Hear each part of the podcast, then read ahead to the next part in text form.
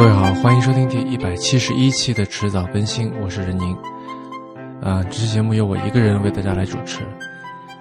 呃今天这期节目可能会比较短啊，那就不做两样这个环节了。那其实因为好久没更新了嘛，然后刚好这几天稍微没有那么忙，所以就来聊一聊最近的一些想法。嗯，从什么开始聊起呢？就我们今天偶尔追个热点啊，就从最近这段时间最大的这个事情聊起吧。那众所周知，东京奥运会在七月二十三号开幕了。根据官方的说法呢，东京奥运会开幕式的理念叫做 “United by Emotion” 啊，官方的中文翻译叫做“情同与共”。那么闭幕式的理念呢，叫做 “Worlds We Share”，也就是我们共享的世界。呃，而且东京奥组委的官方网站上面还特别注明，这一概念表达了我们每个人都居住在在自己的世界里这一想法。嗯，我前段时间啊看了胡野的《暗天街幻想奇录》，这是一本充满了幻想和耽美色彩的漫画的，或者说插画集吧。呃，里面有两个角色，鸽子掌柜和乌鸦掌柜，然后他们呢有一段关于标本的对话。呃，乌鸦掌柜说啊，虽然我一直都在制作乌鸦的标本，没错，但那只是对于乌鸦的吊唁。这些孩子都是被人类厌恶才遭到杀害的。我想再次赋予他们生命的激动，毕竟死去的东西是无法再重新活过来的。然后鸽子掌柜就说：“哎呦，这点我跟你的意见实在不合。如果我用爱抚育的鸽子们不幸死掉了，我希望能对他们的付出表达敬意，让更多人看见他们的模样，所以我才会把它们装饰的那么漂亮。”啊，那为什么说这个呢？因为这场延迟到二零二一年啊，在这个 COVID nineteen 紧急事态下面，这个据说到最后还不排除最后一分钟取消的这个 Tokyo twenty twenty。那在我看来啊，就像是鸽子掌柜和乌鸦掌柜的两种观点的一个结合。那今年刚刚过去的这个欧洲杯也是啊，明明是延期到了二零二一年，却还是偏偏要叫做二零二零。那当然，这背后会有实际的考虑了，例如都已经准备好的这个宣传物料上面，各种周边上面都写的都是二零二零等等。但在整体而言，我们知道奥运会的这个开支是非常大的嘛，所以就是宣传物料啊、周边啊这部分的就成本其实非常小，我觉得其实几乎可以忽略不计啊。那事实上，关于为什么保持二零二零的称呼，呃，官方给出了一个解答啊，以下是我的一个翻译，在这个多难的时代。东京奥运会可以成为给予世界以希望的灯塔，而奥运圣火则可以成为深陷黑暗之中的世界的那束通道尽头的光亮。但是呢，就在七月二十三号当天晚上，中国的网络意见却一边倒的觉得这场开幕式是阴暗的，啊，说别的开幕式是接地气，这场开幕式呢是接地府。呃，流传的比较广的呢是舞蹈家森山未来那段纪念因为新冠肺炎疫情而去世的那些人们的一个表演画面。在那段独舞里面，森山未来面无表情啊，他经过化妆的血毫无血色，然后眉毛也看不出来，可能是剃掉了哈。嗯，他穿着一身灰白色的繁复的长袍，以一个蜷缩的姿态开场。在转播镜头里面呢，他伴随着音乐翻滚挣扎，然后高高跃起，甚至然后掉下来摔打自己的身体。嗯，我观察到一个细节，就是舞台上应该是特意去撒了一层细细的尘土，所以随着森山未来的动作呢，我们能看到灯光下面的尘土也跟着节奏在飞扬。那么经过很短吧，大概就几分钟的这个表演之后呢，灯光熄灭了，舞台陷入黑暗。然后现场主持人的声音响起来，请这个现场人员全体起立，为这次新冠肺炎疫情当中的这些逝者默哀。这段独舞啊，在没有解说的情况之下，被理解为这个阴森可怕，像鬼片啊，太晦气啊，太恐怖啊，说就像一个葬礼现场啊，也许也是可以理解的，对吧？那在演出过后呢，森山未来在自己的 Instagram 上面这个发了一段话，感谢了很多人。啊，这为了，比如说这个为了这次表演去制作音乐啊、编舞啊这些艺术家之类的，然后最后他说要向 Milano Ulido Kaibutsu 的那个作者冈田立圭去送上最大的尊敬。那这个 Milano Ulido Kaibutsu 是什么呢？其实它是一出舞台剧啊，剧名翻译成中文就是《恋恋不舍的幽灵和怪物》。那我查了一下，呃，森山未来是这出舞台剧的主演，而他的角色呢，就是一名女性的亡灵，也就是已故的建筑设计师扎哈·哈迪德。嗯，扎哈的大名当然不需要我多介绍了哈。嗯，我记得我的朋友李如一现在已经很久没有更新的那个播客《一天世界》的第一期，就是关于扎哈·哈迪德的。而如果你对建筑界的动态比较关注呢，肯定会记得前几年有过一个引起广泛争论的一个事件吧？哎，就是在东京奥运会主场馆，他们叫新国立竞技场的这个招标的过程当中呢，扎哈·哈迪德当时是最后的这个赢家，但是他的设计方案最终被时任日本首相的安倍晋三啊，也就是这次。这个出席东京奥运会开幕式的现任首相菅义伟背后的这个大哥了，当时被安倍晋三这个给驳回了，理由是造价过高。嗯，那扎哈他当时的方案预算是高达，我记得是两千五百多亿日元吧，啊，而且呃这个数字应该是追加了好几次的一个结果，而且当时说还可能会继续要更高。嗯，这数字的确很高啊，嗯，差不多是俗称鸟巢的这个中国国家体育场的五倍了。啊，当然，为什么会高呢？扎哈的说法是说，这个材料啊、技术啊，都是经过跟这个当地的这个呃供应商去去这个沟通过的。然后之所以会越来越高呢，就是因为这个在日本建造费用很高。啊，那到底是什么原因？我们不去管它。那我想经济上的考虑肯定是一方面啊。另外，因为我们知道日本国内也有不少世界级的建筑大师嘛，我不晓得有没有这种肥水不流外人田的这方面的考虑。啊，而且我们知道，日本建筑师通常很强调建筑本身与周边环境的那种和谐共处，那种跟文脉的这种搭调。嗯，扎哈那种打引号的这种 飞扬跋扈的风格，其实在当时就收到不少来自日本建筑界的批评。那不管怎么说吧，在废弃了扎哈的方案之后呢，最终选定啊，并且现在建设出来的是魏延武的方案。而当时跟威严武在竞争的呢，是另一位，这个也是传奇的日日本建筑大师伊东丰雄。嗯，我记得当时还有这个不少后续的风波啊，日本方面好像还要求扎哈不准去批评威严武的方案，不准这个进行公开的评论之类的。然后扎哈好像还不管这个事情，因为批评了很多。那反正可总之可想而知吧，弄得非常的不愉快。而就在此事过去半年之后呢。扎哈·哈迪德就因为心脏病而去世了，享年六十五岁。那说回这个恋恋不舍的幽灵和怪物啊，我们知道，因为新冠肺炎疫情的原因，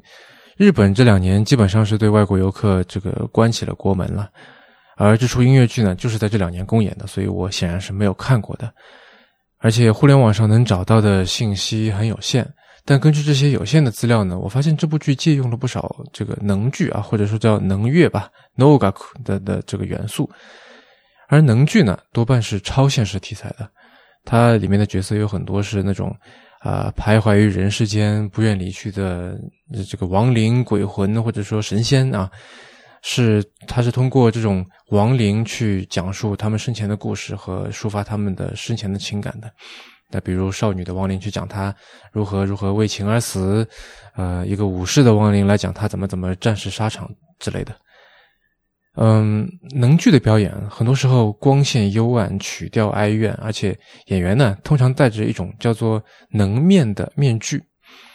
嗯，根据角色的不一样，能面有很多种，而当中最典型的就是一个，就我现在说你可能无法想象，但只要你对日本文化稍有涉猎，你看到图片就会觉得很眼熟的那么一种面具，就是一种面色苍白、眉毛很淡，然后半笑半哭、爱恨交织、眼神空洞的这么一种面具。而森山未来表演那段舞蹈的时候的那种表情和妆容。我觉得实际上就是在模仿那种能面面具。嗯，事实上，这段舞蹈放在整场开幕式里面显得非常格格不入，很割裂。那这点也是这场开幕式被人诟病最多的一点。呃，也许是因为换了好几次的开幕式导演啊，有人被辞退了，有人自己这个辞职了，等等等等。啊，而且我想因为疫情而会导致很多准备工作不足哈。那么这次开幕式呢，用了很多呃电子游戏里面的音乐，我记得好像是所有背景音乐都有游戏上面的这个出处吧，我不是很确定啊。但不管怎么说呢，其他那些表演的 session 其实都很就是打引号的阳间的哈啊，比如说用搞笑的这个超级变变变来展现各项运动的标志啊，啊，或者说是那个这他是前宝冢歌剧团那个成员啊，演过很多日剧的这个真实美纪啊，Miya Miki 他领衔的那段。呃，江户传统木工元素和踢踏舞的这个融合表演都很热闹。但说回来了，为什么类似开幕式这种大型活动就必须一团和气，必须要就不能有给人以晦气的观感的内容出现呢？这就让我想到张雨林的一本书，叫做《竹不如肉》啊，它的副标题叫做《西方古代艺术史上的权力和身体》。这本书里面有一段关于十五世纪的欧洲人的一段话。十五世纪时，出现了一本至今印刷量仅次于圣经的宗教书籍《效法基督》。为了使宗教感受日常化，各类追随这本书的作者们想方设法的重新描述了基督的死亡，甚至把它表述的跟烤面包一样，就好比东方的羊羔在两堆炭火之间烘烤一样，它确实是被慢慢烘烤着来救助我们的。在巴黎各处教堂的广场上，都在上演着活生生的耶稣受难剧。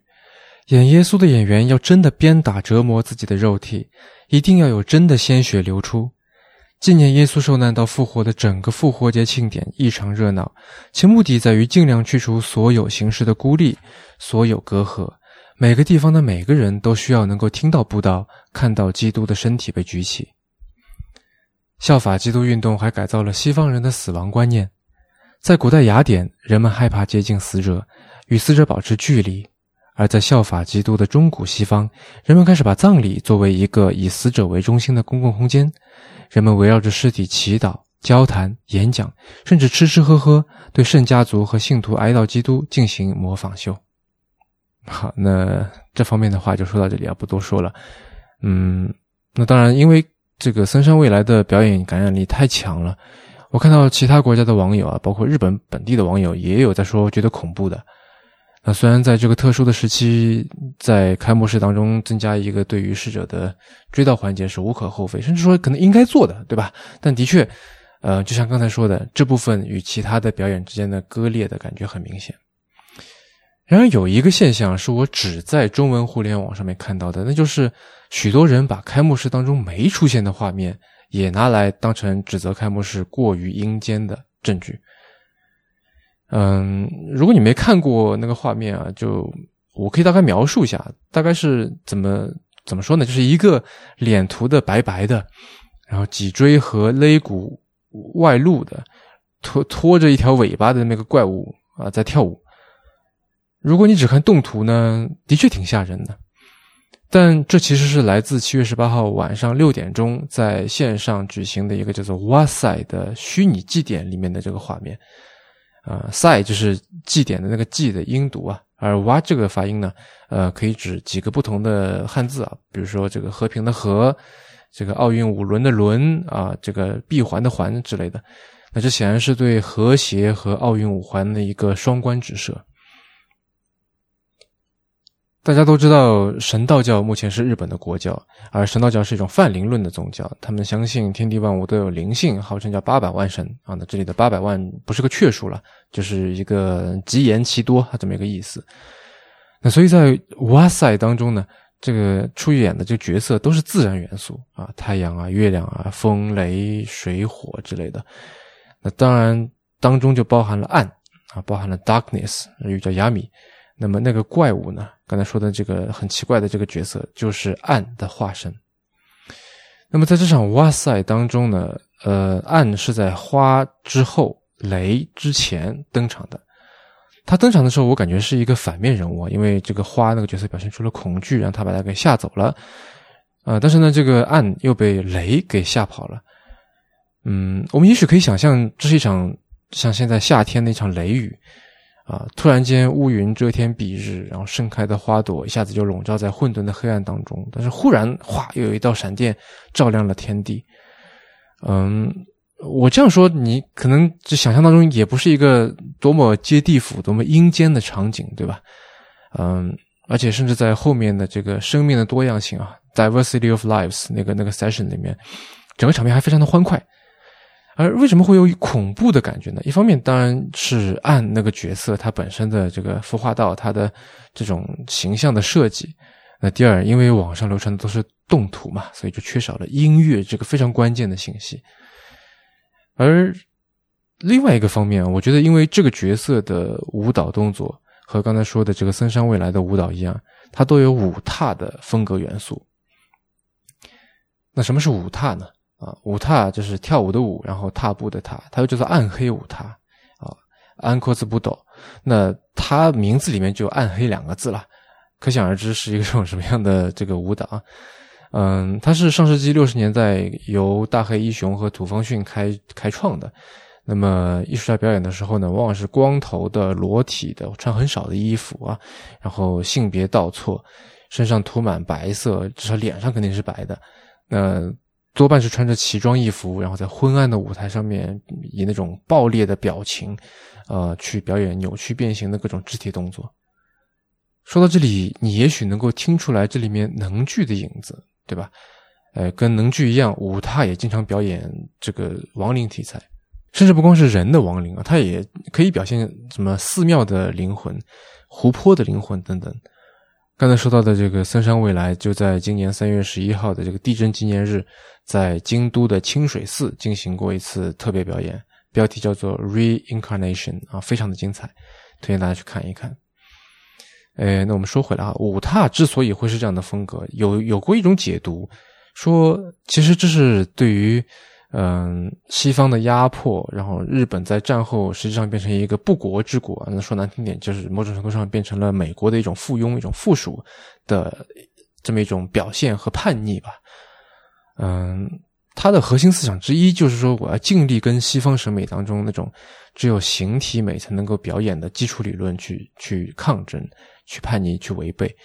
哎，所以说你要说它丑陋啊、恐怖啊，可能也没啥问题。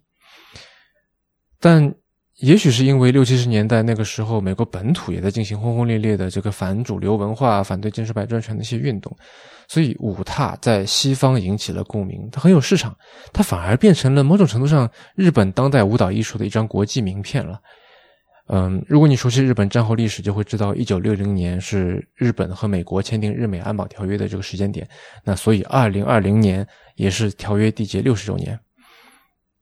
可能是我过度解读吧，但是在这样的时间点，在。开幕式这样的重大节点，跟之前的宣传当中去大量使用舞踏元素，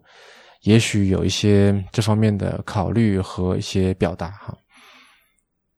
但话说回来，如果你看的不是网上流传的那几张动图，而是看配上音乐的这个表演视频，其实完全不恐怖，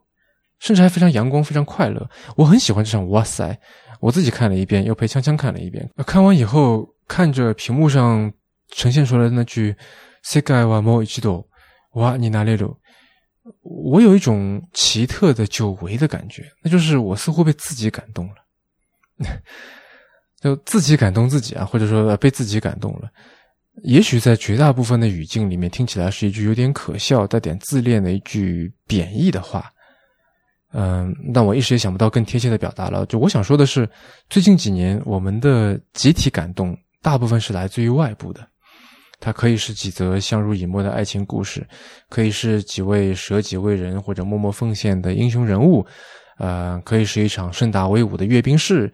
也可以是某个品牌自己经营很困难还给灾区去捐献物资的一个案例。这些事情当然是从不同的角度出发，有着令人感动、戳人内心的点，但我觉得似乎还缺点什么，似乎还少点什么，那就是在这些事情里面都缺少了我们自己。我之前看到杨奎松在《鬼子来了：现代中国之祸》这本书里面有这样一段论述：大是中国之福，也是中国之祸。因为大，十九世纪至二十世纪之交几十年间，中国躲过了被某个列强吞并或被某些列强瓜分的悲剧命运。也因为大，中国原本就民族混杂交融，形不成单一民族国家，且现代民族主义所包含的政治认同及人民主权和国民权利的诉求，还会进一步刺激并扩大其内部各种利益群体之间的张力。啊，引用结束。那么，因为大，所以我们的政府在进行各项社会管理的时候，采取了网格化的模式。而就在社会管理网格化的同时，其实我们的思维或者说我们的感动也被网格化了。这种网格化带来的拘束和割裂，令一个个人他不需要去思考事物发生的一个大的框架，而是只要管好局部，并且确保能够顺利融入整体就可以了。网格化是带来了效率，但是就像我在很多期节目里面问的那样，它的代价是什么？这点有没有被考虑到？在哇塞里面，我看到了孩子、男人、女人、残障人士、异装人士，呃，你可以说他们是一群人，也可以说他们是我们身上的不同时期、不同状态下面的不同面相。哇塞所表现出的那种复杂而纯粹的热情，它可能有点中二，但说实话，让我看到了自己某种底层的特质。这是一种在每个人身上的。都会有的某种快乐的可能性，是一种人之为人所具有的一种普遍的特质。嗯，但我上面说的那种网格化的感动，其实无法深入到这个层面。浅层的感动能够令我们激动，能令我们落泪，能令我们动情，能令我们去直播间抢购运动鞋，但它无法令我们感动自己，而感动自己才是通往整体和谐的前提。来自外部的感动，很多时候只是令人们饱含激情的想要去打倒，或者说至少想要去质问那些没有被感动的人们。在批评互联网言论环境糟糕的时候，或者讨论这个话题的时候，常见的一种说法，其实有些犬儒啊，就是说拿数据出来说，你看绝大多数网民都是一些低年龄、低学历的人，说你永远不知道哪一个 ID 背后是不是一个小学生在打字。好像以此就可以去解释各种的戾气、各种的呃恶劣的态度和那些毫不在乎伤害彼此的那种情况。但我就是在想啊，我们不是常说孩子才是最善良可爱的吗？就或者说我们在说话的时候应该考虑到对方的感受，这样的这个技能、这样的这样的常识吧？难道是需要去获得一个什么学位、靠考一张什么证书才能掌握的吗？显然不是，我觉得这里的重点在于自己对自己的感动，而恰恰是日本文化，就无论是日本式的禅意，还是所谓的侘寂啊，就是瓦比萨比，或者是这个乌埃啊、摩诺诺阿瓦雷这些文化概念，或者说审美意趣最核心的点，就是自己对自己的感动。那当然不光是日本了，就在之前的那期全泉州循环里面啊，我也隐晦的说过，泉州似乎给了我一些中文互联网上面的问题的答案，其实也是类似的思路。嗯，自己对自己的感动，当然不等同于自恋或者说以自我为中心，它是一种对自己的认可，是由于对他人的认可而产生的对自己的认可，以及就更进一步的通过对自己的认可而产生的对他人的认可。可能有点绕啊啊，但嗯，总而言之，这是一种需要努力去培养、需要去后天习得的能力。那既然这些在说奥运会啊，我举一个这两天我在新浪微博上面看到的例子吧。嗯，有一位网名叫做“桃子与思康”的网友啊，发了这么一条微博，我来念一下：日本电视在直播奥运女子乒乓球，波兰 vs 澳大利亚，画面上有位右臂残疾的选手，一时还以为自己看错了，这也不是残奥会啊。和他对战的是四肢健全的澳洲选手 A，而且这位断臂选手还赢了，忍不住立刻搜索他，Natalia Dorota Patica，出生时右前臂就缺失，属于先天残疾。但他不止参加了悉尼雅典以及零八年北京的残奥会，还在挑战正常奥运比赛，于一六年里约奥运会作为波兰选手出场，又征战今年的东京奥运，并在刚刚与澳洲选手的对战中以四比零压倒性获胜。是我孤陋寡闻了，一时不敢相信自己的眼睛。说来惭愧，以前不太关注残奥，这次看到他在正常奥运会上的比赛，才知道原来手臂残疾的选手是用肘部发球的。他打的气定神闲，我作为观众却百感交集，不只是敬佩，还有说不清的愧疚感。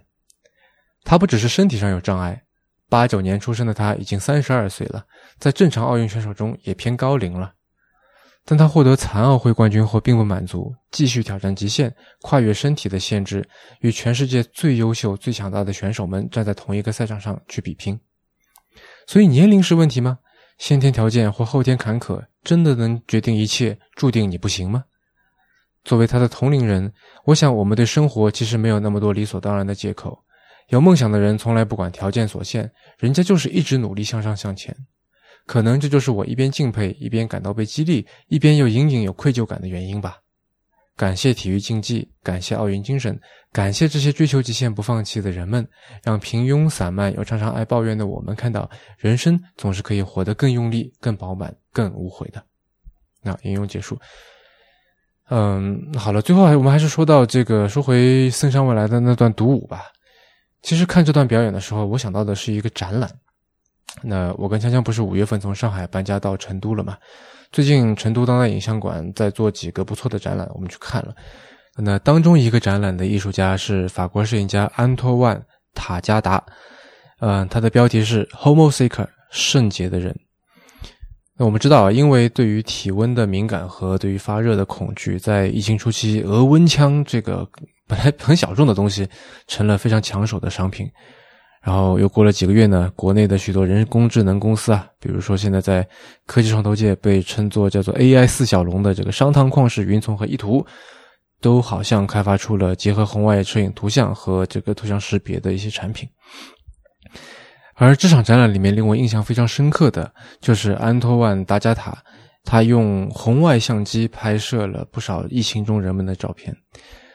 在展览的介绍手册上面呢，有一篇这个展览的策展人啊，这个叫沙曼萨巴罗罗这么一个人他写的文章，它里面这样说：“Homo seeker” 这个词来源于拉丁文，意为生人啊，就是那个畜生的生，牛字旁一个这个生日的生那个字。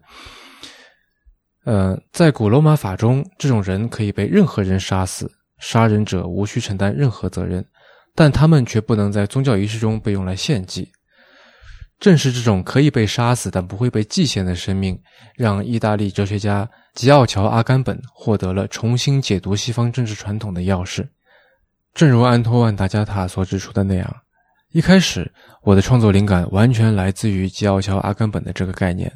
他精准地捕捉到了赤裸生命这一概念，即人被削减为最简单的存在形式。我想，这次公共卫生和政治的双重危机，也许促使我为“赤裸生命”这一概念创作一种呈现方式。无论街头、医院，或是任何我能拍摄的场所，我始终如一地探索这一概念的两种角度。透过那些被感染的人的疾病、感染情况和痛苦，人这一存在形式就会在生理、医学和物理层面被削弱。而在社会、政治、经济层面，居民早已在城市的街道上消失，他们不再出现，只有那些一无所有的人被留在了街上。热像仪不感光，只记录热量，因此可以过渡掉很多那些对我来说无关紧要的表面细节。在某种程度上，它让我走进众生的内心，直面对痛苦的恐惧，了解众生的本源。那安托万·塔加达的这些红外线照片，它都是橙红色的。嗯，所以虽然内容都是可以说是带悲剧色彩的场景，但色调却全部都是温暖的。这也就让我想到了能剧。山本博斯在东京附近的小田园市建立了一个叫做江之浦测候所的地方。那疫情前，这个强强和我曾经去参观过，给我们都留下很深的印象。嗯，这个江之浦测候所在香根山和相模海湾之间呢，它的很多组成部分都跟节气有关系。比如说，圣美博斯就在海边的悬崖上面，用制造相机镜头的那种光学玻璃啊，它搭建了一个晶莹剔透的一个能聚舞台。然后在每年冬至那天日出，就太阳从海平面上升起来的那个时候，阳光就会刚好穿透玻璃的横切面，让整个舞台都瞬间闪耀着温暖的橙红色。这个场景有什么意义呢？那就像在许多的能面面具上面，你看不出他所刻画的表情，他有表情，但是你不知道他是什么。你所解读的对那种面具上所表现的情绪的理解，其实不是他所要具备的含义，或者不是他刻意想要准备的一些一些一些给你的点，而是你直面自我对自己内心深处情感的一种想象。那可能有人会说：“哎，这只是想象，并不真实，虚头巴脑，不接地气。”你赶紧来点干货。但我想问的是，在那个时刻，真实这个问题这个点是否还重要呢？或者说，在那个时刻还有假的东西吗？因为毕竟只有真实的东西才能够感动自己，而有的时候，挖掘或者说你去单纯的哪怕是 appreciate 真实，也是需要能力作为支撑的。在江之浦次合所的那个主页上面，山本博斯自己写了一篇文章，叫做《小田园考》。嗯，在最后一段里面，那他先说，因为日本有泛灵论的宗教，所以文化里面有人和自然和谐共处的这个基因。然后就说，嗯，就我我粗略翻译一下啊，就是在当下这个不尽破坏自然的极限就无法生存的晚期资本主义的残酷世界里，最需要的就是日本文化的技术。嗯，我并不完全同意他的话啊。那我觉得与自然和谐共处当然不错，但是他这么说的话就过于去强调日本中心的一个导向，反而有点用力过度啊，矫枉过正到民族主义上面了。但这不是我想要说的重点。就令我最在意的是他使用了“技术”啊，也就是 “gijutsu” 这个这个日语汉字词词汇。那日语里面的这个“技术”。其实除了科学成果这样的意思之外呢，呃，这个 GIGS 还有手艺啊、技巧啊这样的意思。那不管你采取的是哪种意思啦，这种呃营造和谐的能力，就山本博斯说的这种能力，它都是显然需要后天付出努力去习得和磨练的。这跟年龄无关，这跟学历无关，而跟感动自己的能力有关。好了，就聊到这里吧。您刚刚收听的是迟早更新的第一百七十一期，这是一档探讨科技、商业、设计和生活之间混沌关系的播客节目，也是风险基金 Once Ventures 关于热情、趣味和好奇心的音频记录。我们鼓励您与我们进行交流。我们的新浪微博是迟早更新，电子邮箱是 embrace at weareones.com。那如果您想要访问迟早更新的网站，可以在浏览器地址栏输入邮箱的后缀啊，就是刚才那个 weareones.com。在网页的导航栏中就可以找到迟早更新的网站链接了。呃，我们会为每一期节目都准备比较多的写延伸阅读，那希望您善加利用。呃，如果您喜欢我们的节目呢，就可以在各大音频平台和泛用型播客客户端去搜索“迟早更新”进行订阅收听，也欢迎给我们进行各种留言。呃，那同时，如果您喜欢这档节目，也欢迎您收听我跟 Real 搭档的播客，另外一档叫做《提前怀旧》。那最后再说一遍，我们希望通过迟早更新，能让熟悉的事物变得新鲜，让新鲜的事物变得熟悉。下期再见。